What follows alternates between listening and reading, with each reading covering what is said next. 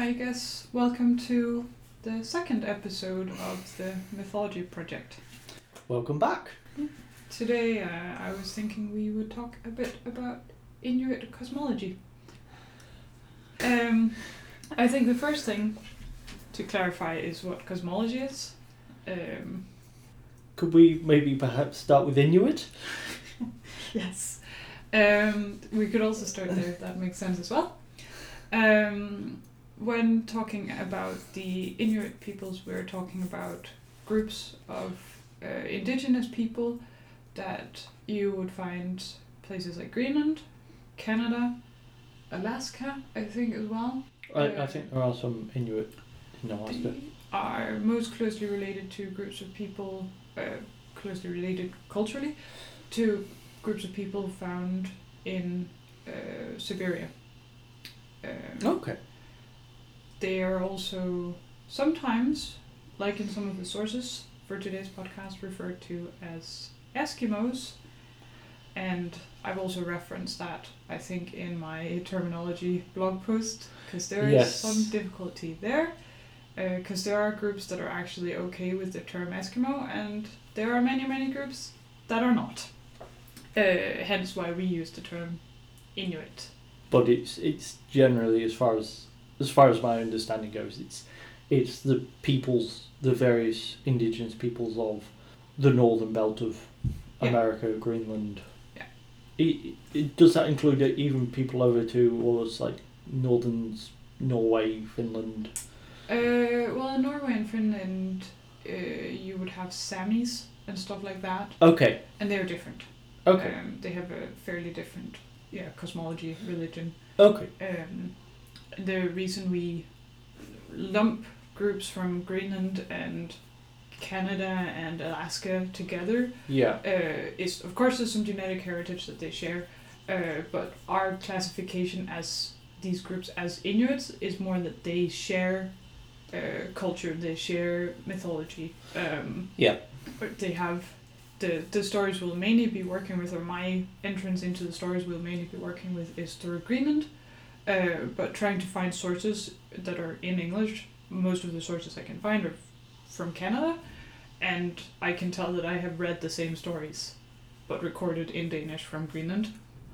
Uh, so it's it's one of these we are lumping them all together because they have a very much a shared foundation for their society. Hmm.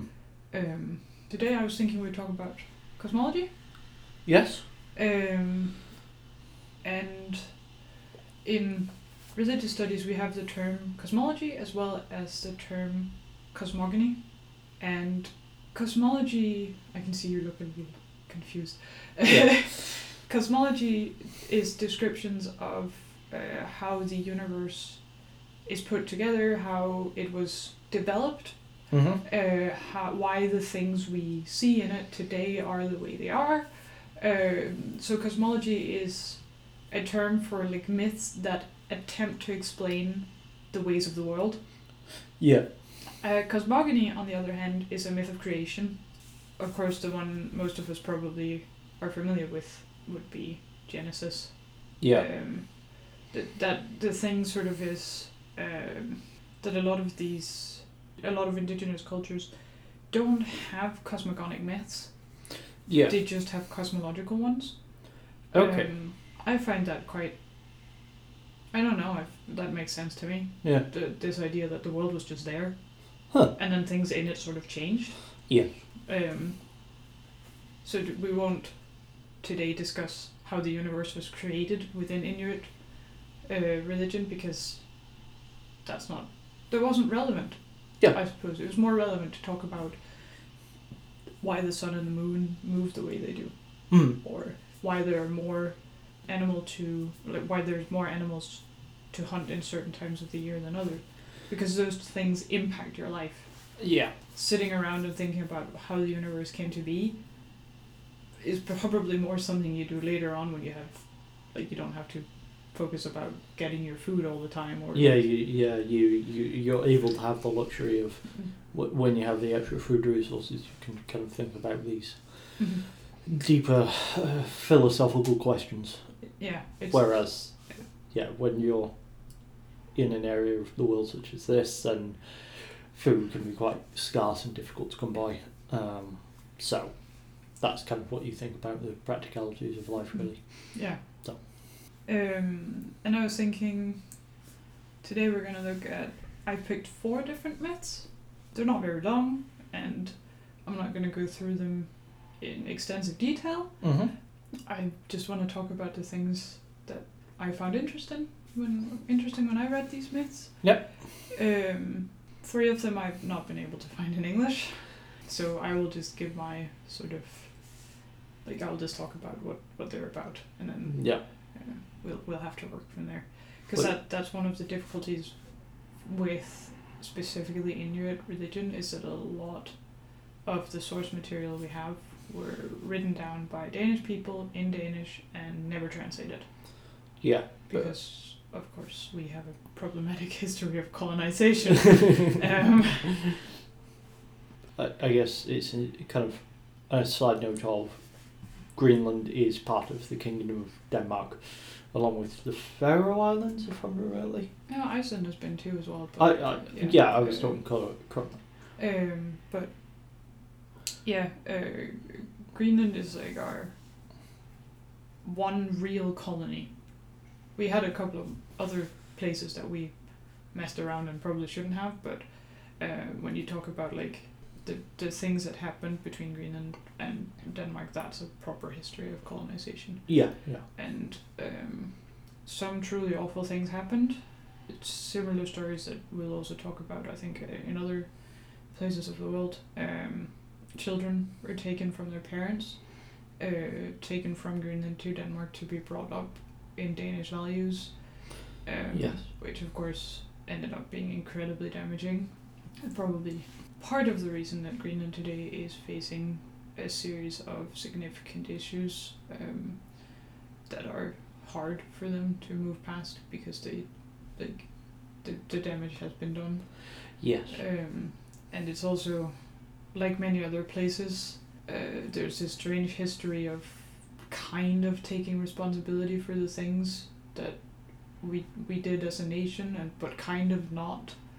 Yeah. um, There, there has been something just in the last few days about the Danish Prime Minister, I guess, uh, Mette Frederiksen, has apologised to a whole bunch of Greenlandic children that were taken from Greenland to Denmark. Mm, in the 1940s, 1950s? mm, That Later than that, era. yeah. Yeah. was it later than that actually? I think so yeah Yeah. it was done in different ways different methods Yeah, and this is this is something that not just happened with the Greenlandic people in, in Denmark, but this happened in various different all over the world. mm, Uh, the Australians did it too. The British did it to uh, the people in Canada. They did it to the Aboriginal Australians. They all over the place. Yeah. All over the world. It, this occurred not just from mm. the Denmark side or the British side, but well it, it hits on most European countries. Yeah, it, it hits on a bit of a note that we actually, I think, briefly discussed, or we ended on that note actually in our previous episode. This idea that, I don't know if you want to call it Western society or uh, if you follow in the footsteps of someone like Latour, he refers to it as the moderns, Yeah. which you will also see, or the postmoderns or something like that. But in general, in like European mythologies or European ways of thinking, Mm. you work between the extremes of assimilation or destruction. And there's been this idea that we could assimilate children into our ways of living, our Yeah. ways of thinking. That's just not, you know, how it always works. Instead of, well, you you yourself is an immigrant and you understand the difficulties of aligning where you come from with where Mhm. you're going to, and you even come from a culture that's fairly similar to here. Um, Yes. But but the way of reconciling those differences probably isn't through violent assimilation of children, but it's a method that's seen throughout European colonization history, um, and very recent too in Yep. the grand scheme of things, because it, it seems that a lot of thinking is stuck in this either we have to destroy other cultures or we have to assimilate them into ours our own, which essentially also is a form of, of destruction of, of culture. Mm. Which is, I suppose, interesting when talking about specifically Greenland because a large part of the source material we have in Danish comes from the explorer Knud Rasmussen, who went to Greenland and was so taken by the culture there that he went on this great mission to write down a, an, an immense amount of source material. Yeah. And he sort of he went the other way. He kind of romanticized the culture that he met, and of course it led us to having to having a great amount of source materials we wouldn't have had otherwise. But it creates a whole different set of problems when you have this romantic like romanticizing of of indigenous cultures Yes. when Uh, you come from a, a majority culture of colonization. Yeah, the, the romanticization is is kind of problematic, but it's a lot better than the destruction of that culture than Mm. the the complete erasure of that culture. Because then, at least if we have that knowledge, then we can study it, we can learn about it. Mm. It for sure. Well, I suppose this is something that I've I've spent a lot of time delving into recently because this is one of the cornerstones of my thesis. Is this problem of assimilation and destruction or pluralism? Because it, it seems that our way of thinking doesn't really allow for pluralism in the way you see in other places like indigenous thinking of Greenland or uh, specifically I've been working with Canadian groups of indigenous groups of Canada and there, there Yep. seems to be just more space to live comfortably in a pluralist take on the world Yeah. than traditionally present in, in, in European society which is uh, something I would gladly return to once I've finished my thesis. Once that's all been handed in and marked and everything. But it's about time we actually get into the content matter of Inuit religion. Lead on. Um, the first sort of myth I found interesting, um, and I, I think I should mention here as well that I, I wrote my bachelor's thesis on religion of Greenland, specifically on uh, how sexuality is presented in mythology uh, in the pre Christian religion. Um, I, I just want to point out nowadays that, that Greenland is mostly Christian, if not entirely yeah. Chri- Christian. Uh, so we're talking, as you say, pre-Christian Greenland. Um, Um, so the indigenous religion from then, There- from yeah. before that time. there's a very successful amount of missionary work, uh, successful in the way that missionary work is, I suppose. Um, Yeah.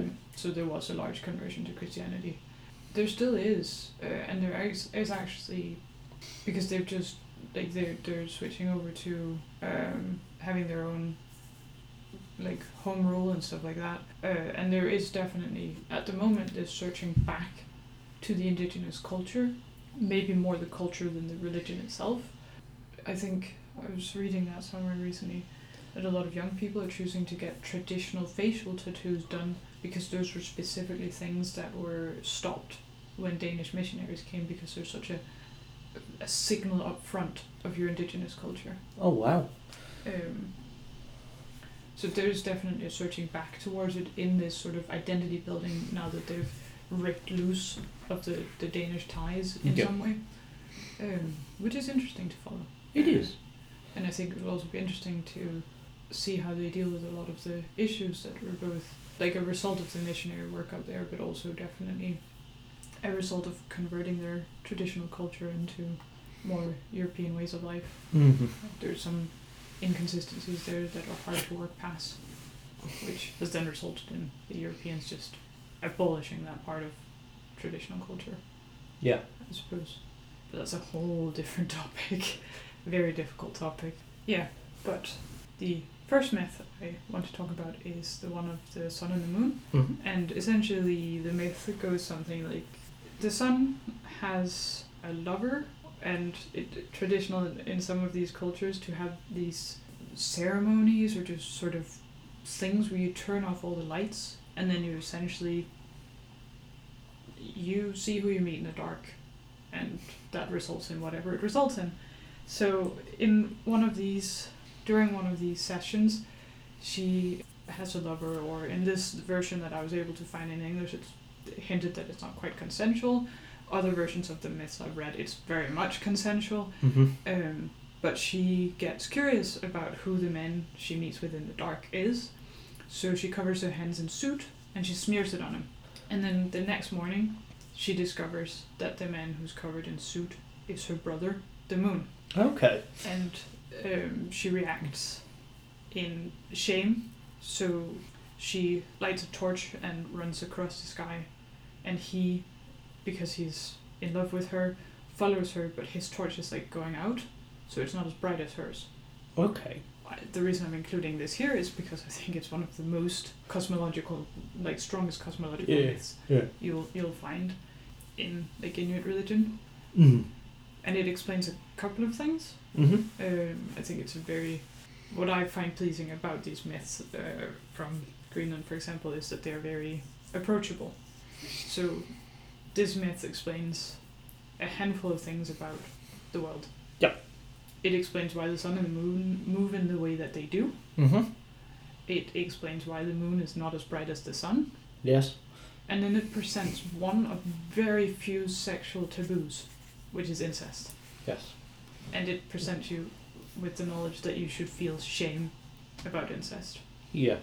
S- s- because Greenland is generally quite the pre-Christian Greenland was generally quite a se- sexually open society, shall we mm. say? Yes and no. There wasn't, and that's also difficult when you read the sources because it there's definitely there's often mentions of marriage, Mm-hmm. but there might also be some of those connotations that have been applied because of the meeting with missionaries. But there's also there's a large culture for wife swapping. Okay. Um, there's also generally, if you met someone new, you would be offered like you would offer them your wife for the night, and there's a lot of myths. Something I'd like to talk about in the next episode. It talks about sex with animals, but it it's simply just it's because it's um it's been a society where the pressure for survival has been so large Mm. that there is no point in being precious about you being the only one who sleeps with your wife if it doesn't result in offspring. And you can also see this in that most of the taboos that these cultures have are about childbirth because they've had a very high rate of death among newborns. So Mhm. you have a lot of pressure to have healthy children and have surviving children. So that that this like this moralistic thinking about sexuality that we have like we've grown up in or we're familiar yeah, with in our European Western Europe, yeah. like that makes no sense in these societies. I also read a brilliant quote somewhere, uh, of course in Danish, uh, but essentially saying something. I think it was Peter Freuchen that wrote it. Something along the lines of these cultures they use sex to deal with tensions in society. So when there's tensions, instead of you know killing each other because that's quite detrimental to society if you go around killing each other, you just kind of you know bang each other's wives. It, it works, you know. It's not a technique I've heard before, but I'm willing to give it a go. It's open to uh, to different solutions, I suppose. Yeah, why Um, not? And there, there's a lot of really quite humorous stories, and I, I say humorous as in they're meant to be funny. Yeah. About wife swapping and uh, these. I don't know what the proper term in English would be. With in the Danish word is something like lamp parties or lamp lamp off parties, or like where you turn out all the lights and see who you find in the dark. I, Um, I, I can't say I'm well versed in this kind of terminology, so I'm I'm sure some listener somewhere will have the answer. But then there's the hope anyway. Yes, please leave a comment or anything. if you know what these things are called. Yes. Um, the second thing I wanted to talk about is the myth of the first people. Um, and it also sort of describes how the, the world uh, works, and, but mainly what I found kind of interesting about it is that it describes how people all just sort of lived in the sky. And uh, they lived up there, they're immortal. That Mhm. was, uh, you know, life was good. It sort of describes this primordial time, time Yeah. before time, or time before historical time. Uh, and then a man falls out of the sky and has a baby with the earth. And that is how humans came to be. Huh. Um, and I don't know, I think this is a myth that generally strikes us maybe as funny or like, because it's so different from, you know, we have this whole like Christian myth of like how man and woman came to be and how God shaped the world and stuff. And like in in this like the myths of Greenland, the world was just there, and the sky was just there, and then a man fell out of it, and had some babies with the earth, and that was just sort of that. Huh. That's sort of one way to deal with it, I guess. Yeah, but it's again, it's just like what's relevant to know. Yeah. Is it relevant to know why the Earth came to be? Not really. Might be kind of relevant to think about why we're here. Yeah. There's a myth that I sadly couldn't find in my the books I have available at the moment, as well that talks about the origin of Europeans, which is just a girl who can't get married, so her father marries her to the family dog, and she then has babies, and she finds out that her father's gonna kill these children, so she sends them off on a leaf, and they float all the way to the Europe, and that's how Europeans came to be. And I always thought that was quite a humorous take. I think because we, you know, we're so used to our like superior European cultural ideals that, oh, we have to go out there and enlighten these indigenous groups because they're not as developed as we are, and they have these stories of how we came to be Oh. because a woman had a baby with a dog. Yeah, we are. We are. They're essentially saying though that Europeans are weird mutant dog people. Yeah. Yeah. Um, and I mean, it's, it's not a bad explanation as such, but it, it is this like. You need to explain why these people that they met, because they met Europeans significantly earlier than missionaries came there. We are fairly sure they've interacted with Vikings. What sort of time period are we talking here? Well, if we're talking Vikings, we're talking pre year thousand. Okay. And we also and there's many myths as well detailing how they met indigenous American groups. Yeah. Um, because they've walked all over. Like when it froze over, they would walk to to the U.S. Yes. Um, when was when was Knud Rasmussen? Ooh, eighteen hundreds. Okay. Don't quote me on that. Uh, which I ought to know because this is like one of my specialties. So uh, thank you for pointing out my embarrassing lack of knowledge. You're welcome. um, then there are two main mythological characters in not all Inuit religion, but especially in the Inuit religion of Greenland. hmm Uh, you have two very important characters. You have the Ocean Mother. Yep. And the Moon Man. And um, the Ocean Mother is a character I am quite fond of. I wrote my very first exam paper at university about the the Ocean Mother. Okay. Um, and that's the second of the Danish method, the third of today's method I'd, I've included. And it also kind of shows mm, the importance, like what the what is important in these societies, um, because it describes how uh, there's been a long time where uh, hunting's gone wrong. Yep. So in response to this, it's necessary for a shaman to, shaman or uh, Angekok as they would be referred to in Greenland, to go see the ocean's mother. Um, and when he comes to her, he sees that she's all dirty because Yeah. the humans aren't living like they're supposed to. So he has to crawl under her back and he has to comb all of her hair. And when he combs her hair, her hair all the ocean animals like seals and whales and stuff comes out of it. Yeah. Um, and then there's a couple of different versions of this story.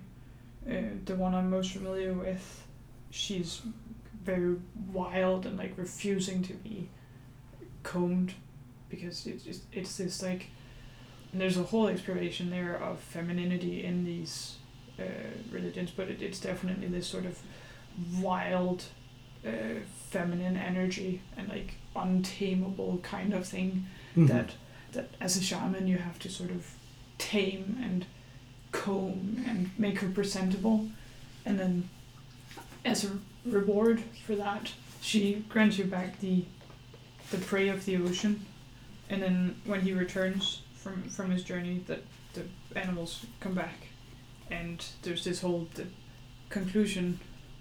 Uh, the conclusion to the story sort of is that the the first seal he captures after this is the first seal he saw uh, come out of her hair and stuff like that. Hmm. Um, So there's a. It sounds like from that there's a bit of a tradition of kind of metamorphosis between animal and human. Um. and human and animal. oh, there absolutely is. Um, Right. it's not really so much present in, in this uh, story, but there are other stories, and that's something I will also definitely want to talk about in the next episode. Oh, I look forward to it already. All these brilliant teasers for the next topic. I know you're just on the edge of your seat. Yes. Um, but I, I, what I mostly noted about this story is this like the core importance of the hunt. That the whole mythology is built up around hunting because it, it is the thing that is necessary for survival. Right. So when the hunt goes wrong, you have to have a ritual where the shaman goes to see the ocean mother Yeah. to, to aid that situation. Huh. Um, and similarly for the last story, I'd wanted to include. See if I can find it. There's definitely wishes about the moon men. And I mean, in this version of the story, the the shaman just kind of fancies a visit to the moon man. but there's definitely also stories um, where he goes to see the moon man, and that's also sort of part of the story Mm-hmm. that he goes to see the moon man because the hunt is going bad Yeah. and then the the moon man because he lives on the moon so he he has he's privy to information that humans are not so he shows the shaman that the reason the hunt is going bad is because there are women who are breaking taboo rules about what they can and cannot eat after birth Yeah. but like again you have this really important i won't say deity because i don't think it's really a deity but you have this important supernatural being and the main thing he helps is to bring back hunting because Okay. that's like the the whole society centers around this element of survival and Yeah. that's what their their sort of main supernatural beings are are there for is to provide the Yeah. hunt in some way Yeah, because obviously this was a hunter-gatherer society. This was not. They did not have any sort of agriculture. They didn't have any sort of. Even really today, to a certain extent, they don't really have any sort of farming of any kind, just because of the the climate. yeah. Yeah, the climate and the environment up there is just, just doesn't allow for that. which is also why you, you see the, the continued importance stressed of like seals and whales and bears and those sorts of animals that they have traditionally hunted Yeah. and it's also reflected in and again that's I think something I also want to return to a bit in, in depth like the the respectfulness that you have around the treatment of animals during the hunt Yeah. because it is so important that the hunt continues to be successful Mm-hmm. but yeah I, I think like the the main cornerstones or the main like characters to know uh, of mythology of especially of Greenland is this ocean mother and the moon man Mm. um, and then I suppose I've mentioned a couple of times now about shamans because that's like the the main sort of rituals in in like of course again my angle is religion of Greenland is the seance that they have with their where the shamans go and visit somewhere on like a different plane of existence and they've done interesting research into that and it- there's a, like there's a lot going on but but the, the main thing to stress is put I suppose about the shaman versus like ritual specialists that we are familiar with like priests Mm-hmm. is that a shaman is not a full-time religious specialist Okay, so that so, so they just do it on top of whatever else they They- happen they- to do.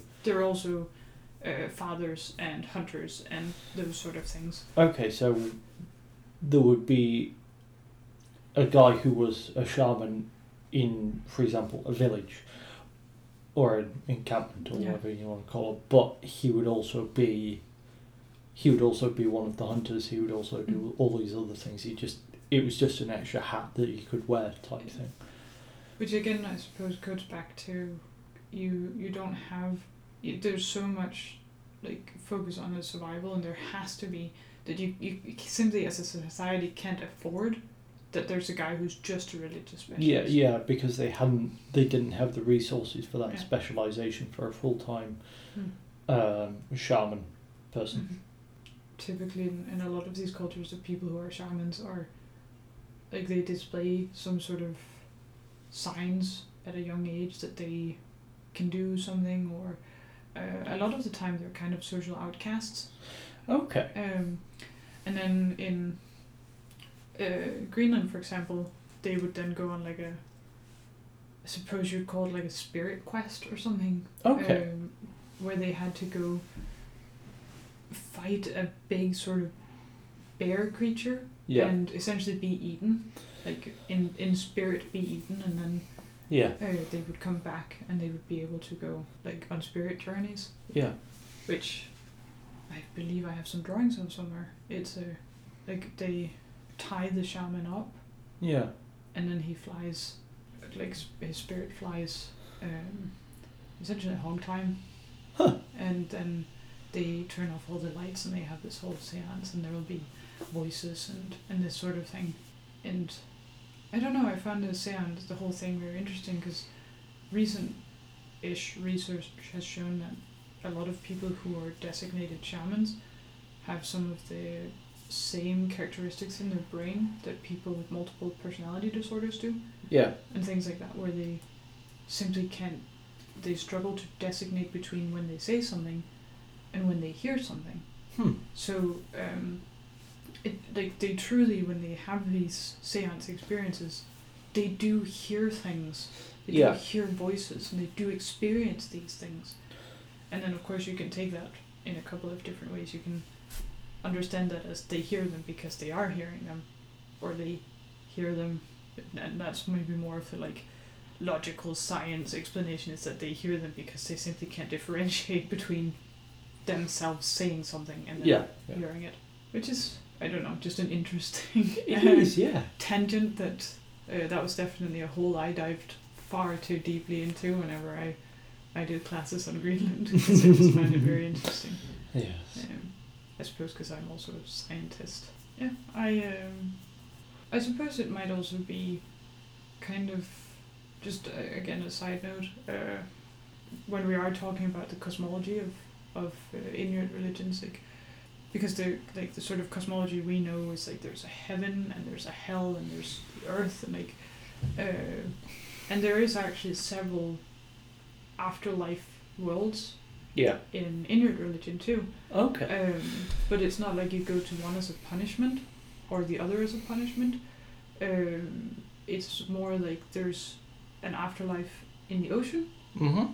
where you sort of live surrounded by uh, prey animals and Yeah. um, if I remember correctly, you go there if you die on the ocean uh, or in like sort of in the hunt or things like that. Right. Okay. Uh, so it's more of like the afterlife of hunters. Yeah.